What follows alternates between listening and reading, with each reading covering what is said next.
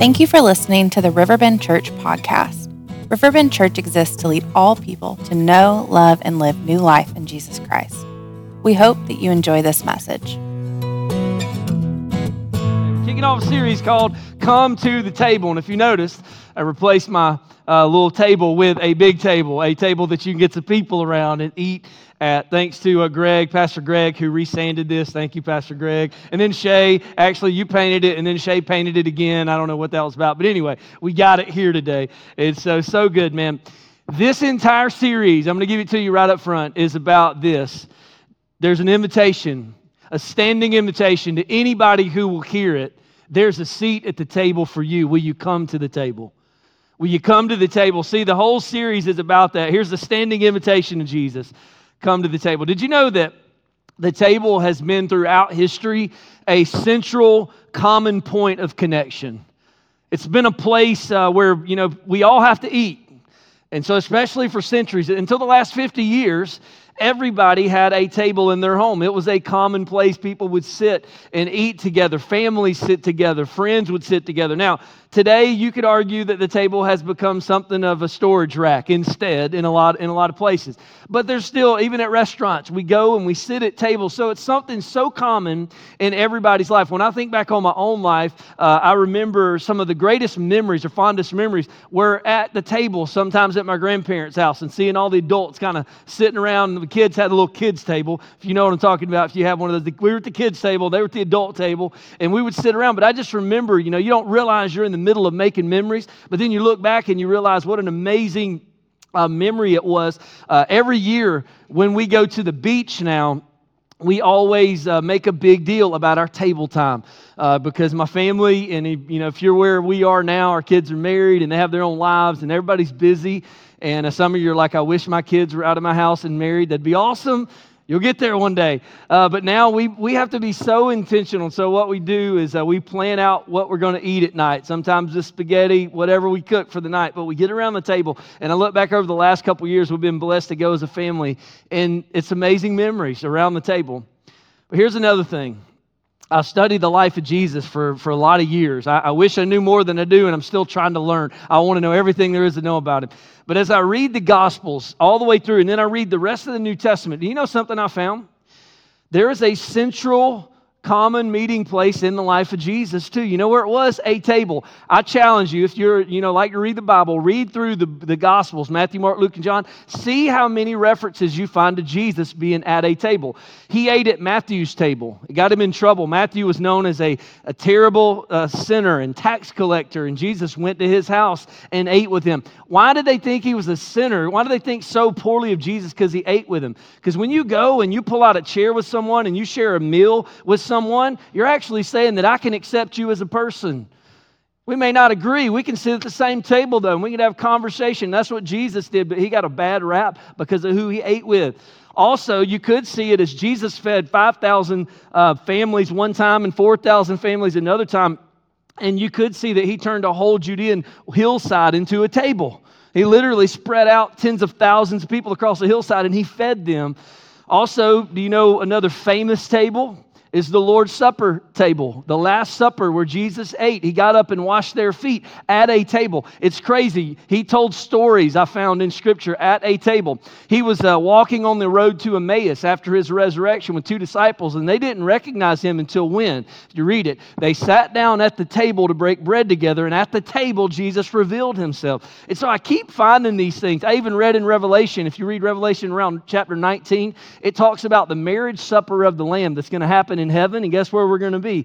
At a table. How are we all going to be at a table? I don't know, but I know we're going to be there. That's what it says. We're going to all be there. And so today we're going to look at one table in the life of Jesus.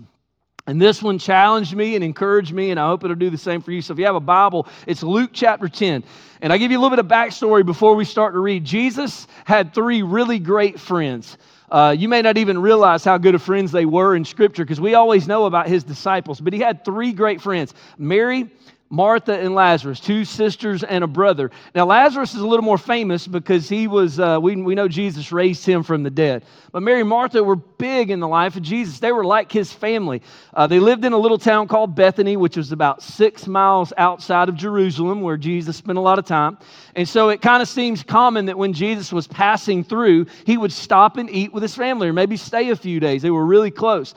And so they were like family to him. And so the first table we're looking at is the table of Mary, Martha, and Lazarus. And so I've entitled the message today this: you might be a Martha. And you could add if. You might be a Martha. Now, I told Miss Martha Chapman, who's here this morning, I, t- I told her last night, I said, Miss Martha, I'm not talking about you, because even though you are a Martha, you're not this Martha, though.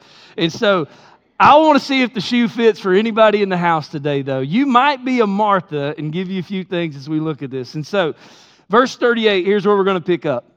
As Jesus and the disciples continued on their way to Jerusalem, they came to a certain village. And even though it doesn't tell us here, we know that from other passages, this was the city of Bethany, six miles outside Jerusalem. They came to this certain village where a woman named Martha welcomed him into the home. Her sister Mary sat at the Lord's feet listening to what he taught. And so we don't know exactly what the inside of their home looked like, but it probably wasn't very big. It's probably pretty pretty modest place. And so in that day, maybe they sat out on the couch and Mary actually sat in the floor.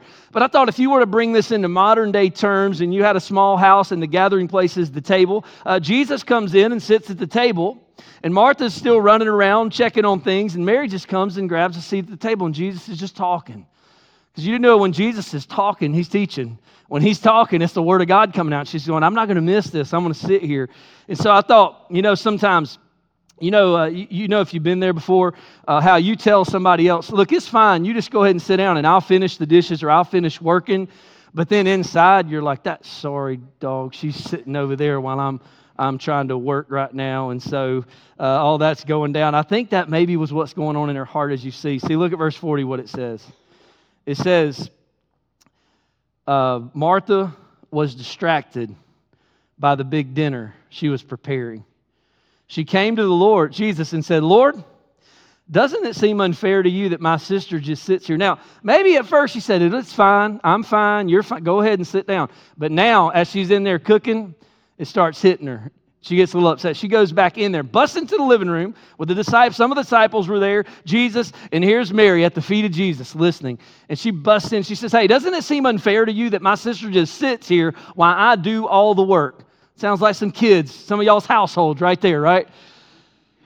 I do all the work and everybody else sits there. He says, Jesus, tell her to come and help me. Now, it, it could have been okay if Jesus had just said, you know what, Mary, you have been sitting here in my word for a long time. Why don't you go on and help? But he didn't. Look what he says, verse forty-one. He said to her, my dear Martha. And in the old language here, he said her name twice, which was a, a way of saying an endearment. Martha, Martha. Martha, this loving, kind, he's trying to put her at ease, you know, because she is all riled up inside. How dare my lazy sister sit over here and while I'm in here slaving over y'all's dinner in the kitchen.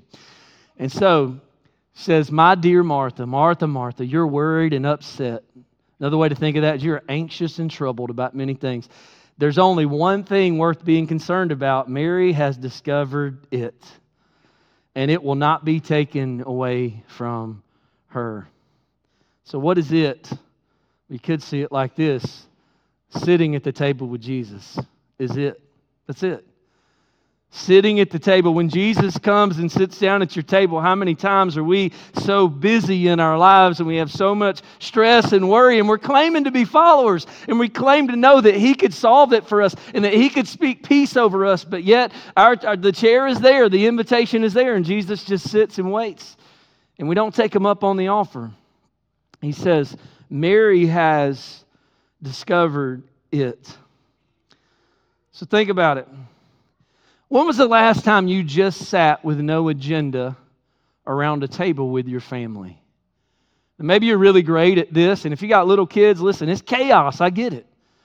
But when was the last time you got a few minutes where you just had a place where you could come together as a family and celebrate, or even friends? Like just to, to, to put technology aside for a minute and just look at people in the eye again.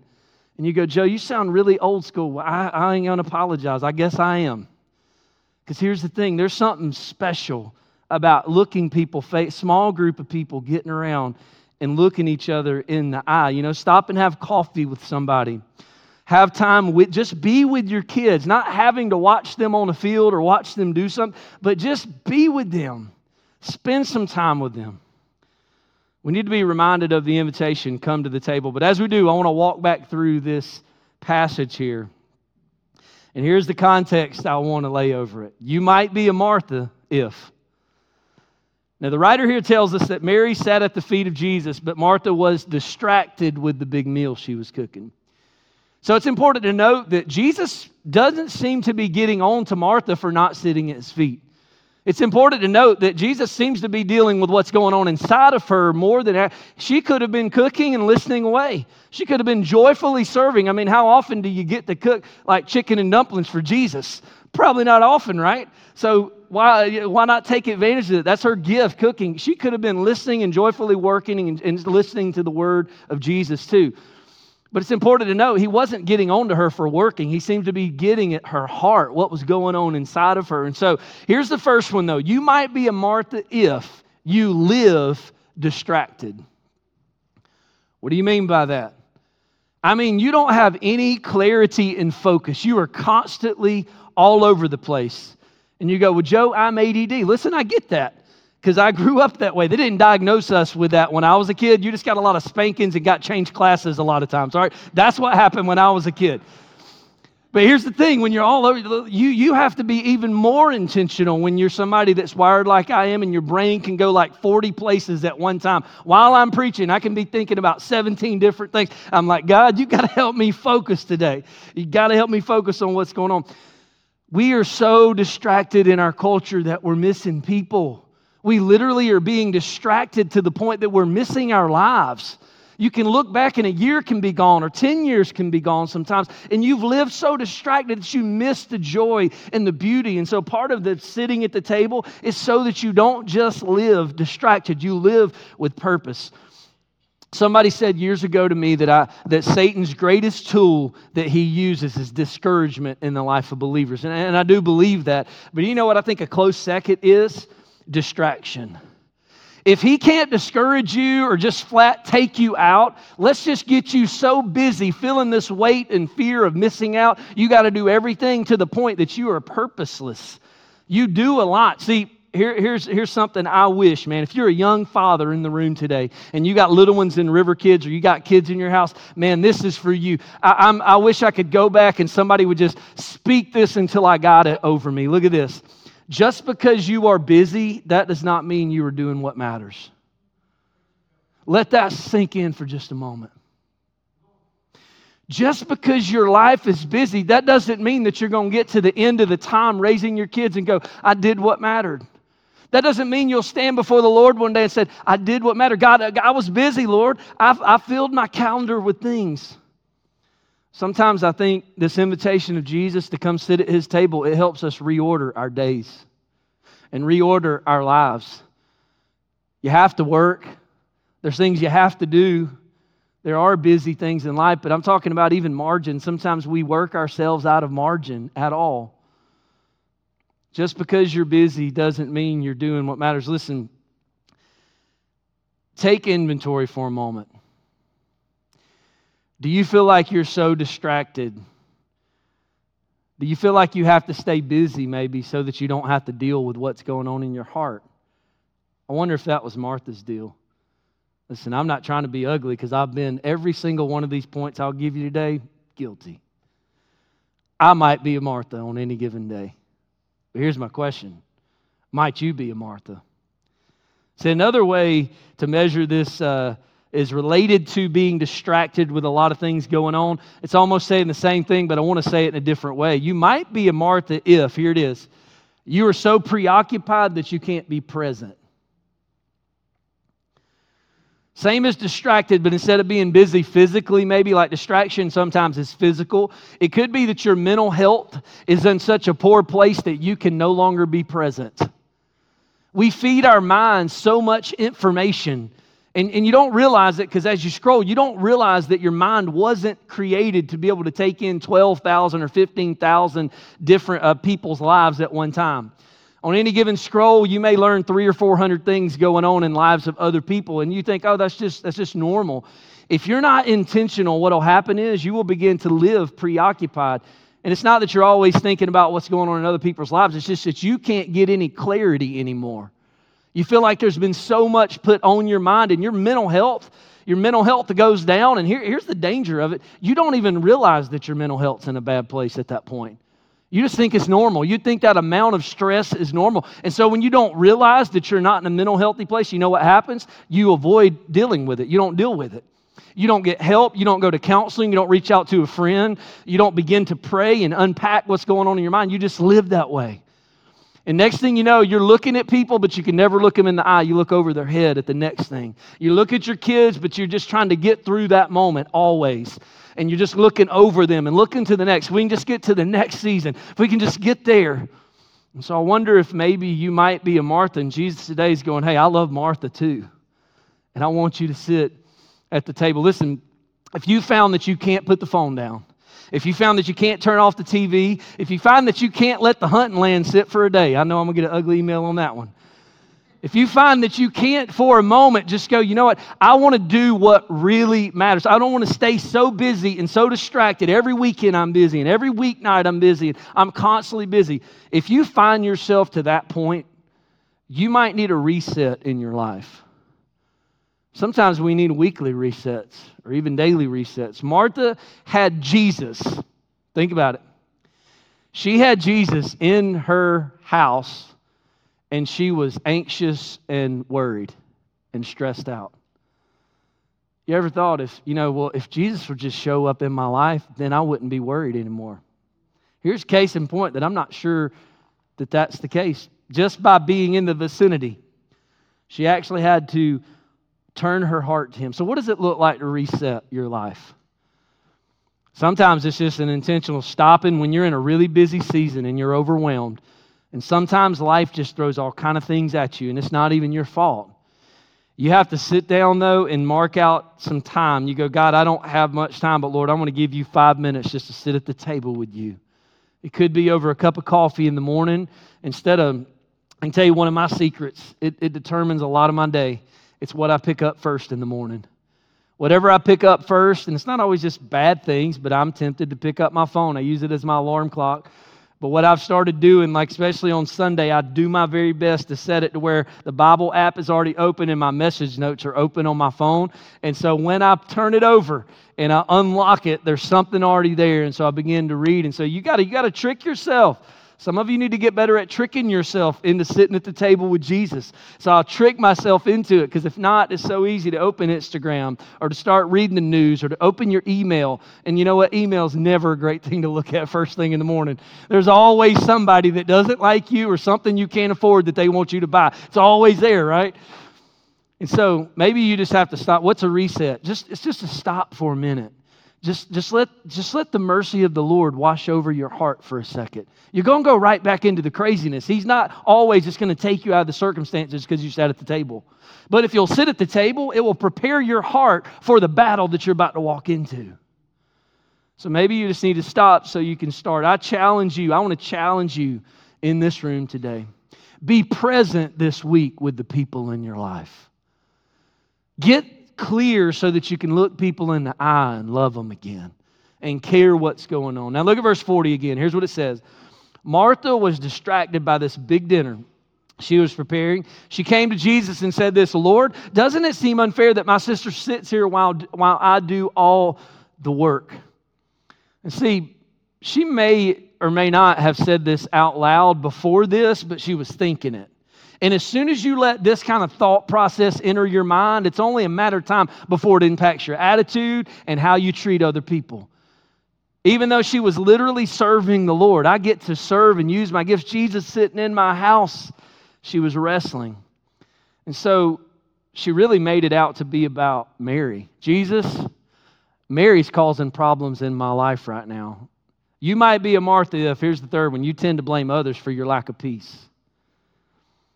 Now, I'm not trying to meddle, and I'm not trying to tick anybody off, but you know what? Mary, Martha made Mary out to be her biggest problem. Do you know who Martha's biggest problem was? Martha. Martha was Martha's biggest problem in the story. Years ago, I was reading a John Maxwell leadership book. I was probably twenty-two, twenty-three years old. I was reading it, and, and I came across something that stuck with me forever. He, he, he wrote what's called the Bob principle, and here's what it says. If Bob has a problem with everyone, Bob is usually the problem. I wonder if Martha had a Martha. It could have been the Martha principle back in the first century. Martha seemed to have a problem with everybody. I'm just going to say this. If that's you, you can recover.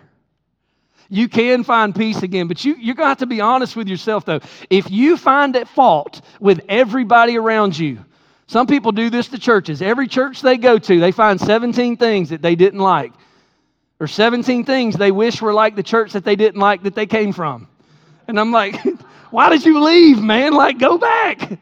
You want us to do all the things that you didn't like about there? And you know what I find? I, I've learned to pity and just have compassion because I've been there myself. I've been Bob and I've been Martha. But you got to admit it, though. If you tend to find fault with everything and everybody and you put your lack of peace on other people, that's on you. Why is that? Because our peace is not dependent as believers on circumstances. Our peace is dependent on the Spirit of God that dwells in us. You can be in the middle of living hell, and because you have the Spirit of God in you, you can somehow have peace. I've watched it. I've watched people suffering with cancer. I've watched people who lost a loved one unexplained. And listen, I was more broken than they were in the moment. They were grieving and they were hurting. But the Spirit of God came and almost put a bubble of peace around their heart in that moment. And you go, there's a God. I see it. You've seen it before. If you've watched God do this with people, you've watched it. As followers of Jesus who have the Holy Spirit, your peace is not dependent on another person. It's only dependent on the Spirit of God. That's why we have to learn to sit at the table. Now, did you notice that attitude that Martha had here towards Mary? See, I, I kind of read a lot of, of, of scholars and, and uh, people that had written about this story over the years. And here's what most of them said was likely, that Mary was a very hard worker too. She would have had to have been by nature in that day, and it could have been that she had worked all day. She kind of worked out a deal maybe with Martha, like, hey, I'll vacuum the floors, and I'll clean the toilets, and you make the chicken and dumplings, all right? We got this deal going. Well, it could have been that Mary just got up early and worked her rear off because she knows Jesus is coming. I want to be ready when he gets here to be able to sit down. So I'm going to get all my chores done and get ready uh, for that. And so we don't think she was lazy. We just think she probably did what mattered when it mattered. That's kind of how Jesus did. But Martha's attitude towards Mary, it gave me another, you might be a Martha if. Here it is. You do the right things, but usually with the wrong attitude. Woo-hoo-hoo. I know I'm talking to somebody who knows Jesus this morning. The church is notorious for this. Well, because I'm a believer, brother, I'm going to do the right thing. Well, praise the Lord. I'm not saying you should do the wrong thing. But I'm just telling you, man, when our attitude stinks, people don't care if you're doing the right thing or not. They're like, that person's a jerk. We should do the right things with the right attitude more often, and then we'll actually have the light of Christ. I wonder why people don't want Jesus anymore. I wonder why they see the church and they go, yeah, they're holy livers, but let me tell you what, they're holy rollers. Don't be around them because they, they're jerks too. But what if we started to live in such a way where we were living a holy life, but at the same time, we just had this attitude of love coming from our heart? Man, we get into these ruts where we do the right things, but we do it with the wrong attitude. And I mean, I think it, sometimes we talk ourselves into the idea that Jesus is going, I'm so proud of you. And I think he's going, man, you're a jerk. Like, I'm glad you're doing the right thing. I know I'm speaking to somebody, though. You know, when God puts something on your heart to share and you're like, I don't really want to say that, God. I asked Courtney if I could say this because in July, we were married for twenty, twenty-five years, on July twenty-sixth. Got it all right. July twenty-sixth, we were married for twenty-five years, and um, it was a it was a Tuesday. And so we actually had celebrated when we were at the beach this summer because we knew, you know, we're going to be back into a busy time. And so we were just going to take that one night and kind of celebrate, and we got, you know, gifts and things we're going to do. Do you know what happened that day? My attitude turned south. I was doing the right things with a bad attitude. And guess what happened on our twenty-fifth anniversary? We got in the biggest fight we've been in in ten years. Are you supposed to say that as a pastor? No. You're supposed to tell everybody, I love Jesus. I love my wife like Jesus loves the church. I do. I love. I do love her, and she knows that. I'm talking about the kind of fight where I slammed the door and I got in my truck and said, I'm going to the church. This is on my anniversary, my twenty-fifth anniversary. And I left her at home crying and yelling at me too. We were like going, and I said, could I tell you what it was about? Mm-mm. I, I couldn't tell you anything. All I felt like is like the devil showed up in my house, and here we are yelling at each other. I'm like, well, fine then. I'm going to the church, and I slammed the door, and I'm going to tell you what happened. I came down here, and I was like, she is so, I can't believe her yelling at me. I can't believe on my anniversary she wants to treat me like that. And I was, I got right here.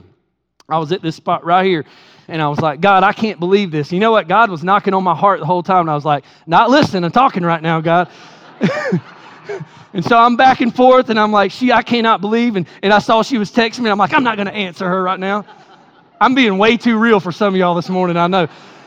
But I'm going back and forth, and I'm right here. And finally, finally, the Holy Spirit just said, hey, that's fine. Keep that attitude if you want to.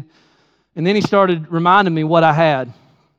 And sometimes, guys, we can lose sight of that for a minute when our attitude gets raunchy. But I found myself right here on my knees, and I began to just like weep before the Lord. And God said, you need you need to get in your truck and go back home. And I went, and she met me at the door, and just, you know, all I can say is the enemy attacked. And it was attitude. I'd been doing the right things all day long for and, and with right things, but wrong attitude.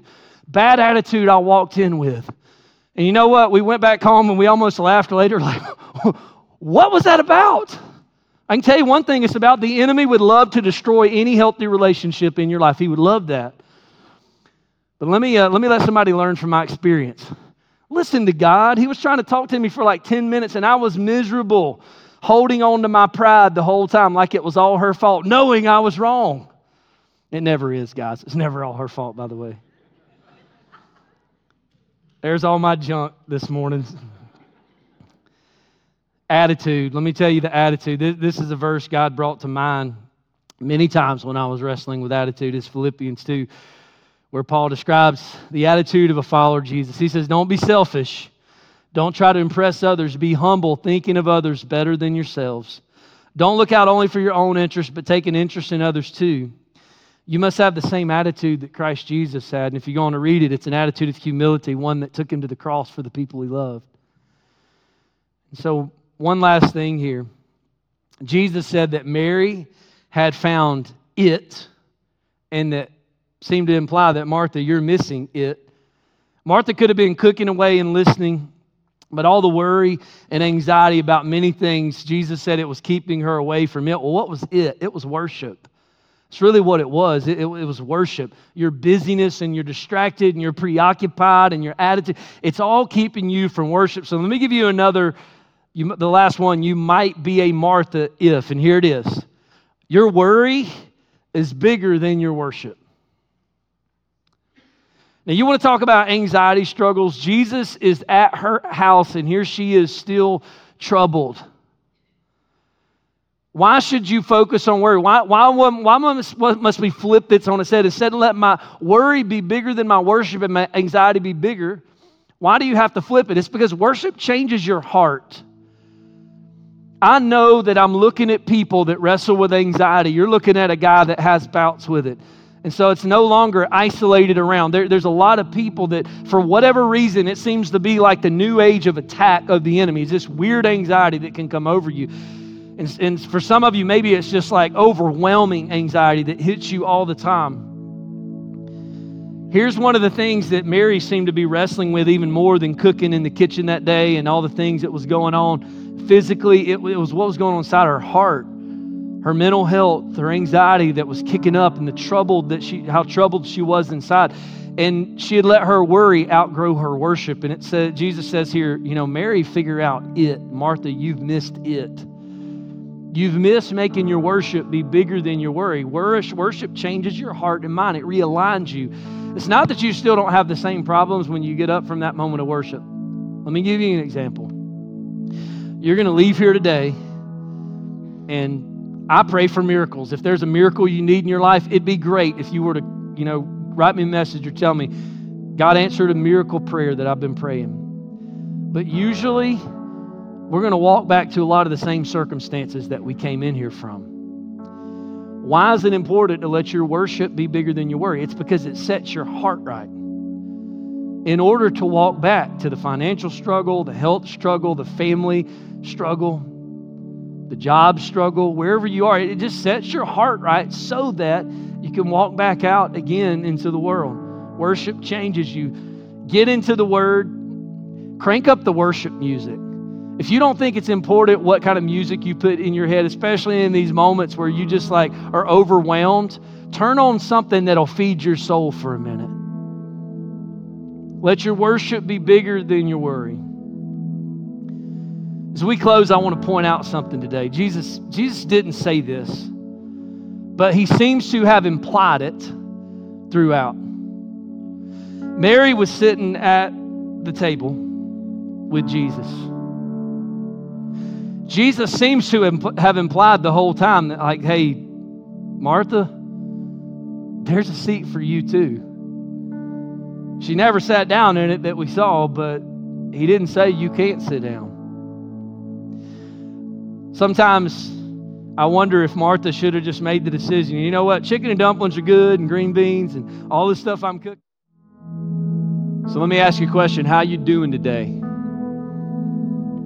You find yourself being more like Mary, sitting at the feet of Jesus, worshiping, letting your worship be bigger than your worry, being present and not being distracted? Or do you find yourself like Martha? Well, here's the thing. The story's not meant to beat us up. In fact, I don't, I don't think Jesus was trying to beat Martha up in the story. I think she could have just kept serving and cooking and, and preparing the meal and also listening to Jesus. But Mary, it says, Jesus said she did the thing that mattered. She found it. She found what it was what was really important in that room. And so here's the beauty of it. No matter where you find yourself in the story, whether you're the Mary or you're the Martha, there's a seat at the table for you. And so to show you what it looks like, you know, at the table of Jesus, you can convince yourself that you don't belong there, that you don't have time to be there, that you can't just sit and be in this Word. You can't have a prayer time or a journaling time, that you, you can't just sit and reflect before the Lord for a few minutes of your day, that you can't mark out a day each week where you spend time just worshiping the Lord. The enemy comes and tells us that. We tell ourselves that. But here's what Jesus does. I could just see him in our heart pulling out the chair and saying, hey, this is for you. Maybe this is for somebody and you've been hurt and you haven't been back in church for a while, and this is your invitation saying, hey, there's still room for you. You're so busy and so distracted, but God's saying, come on, I got a seat prepared for you. And ultimately, Jesus paid uh, the price for us to sit at this table. He gave his life on the cross in order that we may be able to come and sit at his table and have the peace of his Spirit in the middle of our trials. Be able to have healing when we need it, to be able to have a comforter to sit with us and speak over us, speak his word over us. But, but the deal is, as long as the chair is empty, you will miss the blessing of being a follower of Christ. And so here's the invitation today. It's time for you to sit at the table. What does that look like? Well, it means getting up a little bit earlier this week or setting aside some time just to come and say, Jesus, before I get into the craziness of my day, I'm just going to sit and be with you. Let me just sit and take it in for a minute. Sit and be reminded that God is bigger than your worries. Sit and be reminded that, that you're talking in this moment to the one who can heal all brokenness, whether physical or, physical or mental. But you got to decide to bring it to the table. Bring yourself to the table and sit. You know what else? Maybe for you, you just didn't realize there's an invitation for even you. You felt too broken to sit at Jesus' table. You felt too ashamed. And he's going, hey, because I paid the price for you, there's a seat at the table for you. Come on and sit. How do you do that today? You come and just full surrender to him. Say, Jesus, I surrender my life to you. And maybe for the first time, you sit at the table with Jesus and he slides up next to you and says, talk to me.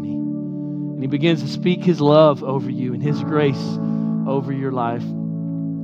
If that's you today, man, I pray that even today you'll let somebody know that I'm ready to sit at the table with Jesus. Or this week, if you're a follower of Christ and you haven't been just sitting in his presence, you haven't been able to just let his peace flood over you, make a plan right now. Make a commitment and say, God, I want to sit with you this week. I want to start my day with you. I want to get time, maybe even throughout your day. You may have a tough day ahead. You may have to find some time throughout the day just to, to pull out the chair and, and have some prayer time or have some word time Or just sit alone for a moment and let the Lord's love speak over you.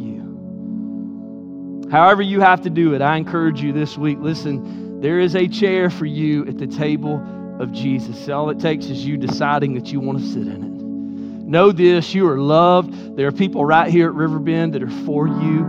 You matter. I pray you have a great week. Thank you for listening to the Riverbend Church podcast. To learn more about who we are as a church and how to connect, you can head over to our website, riverbend church dot life.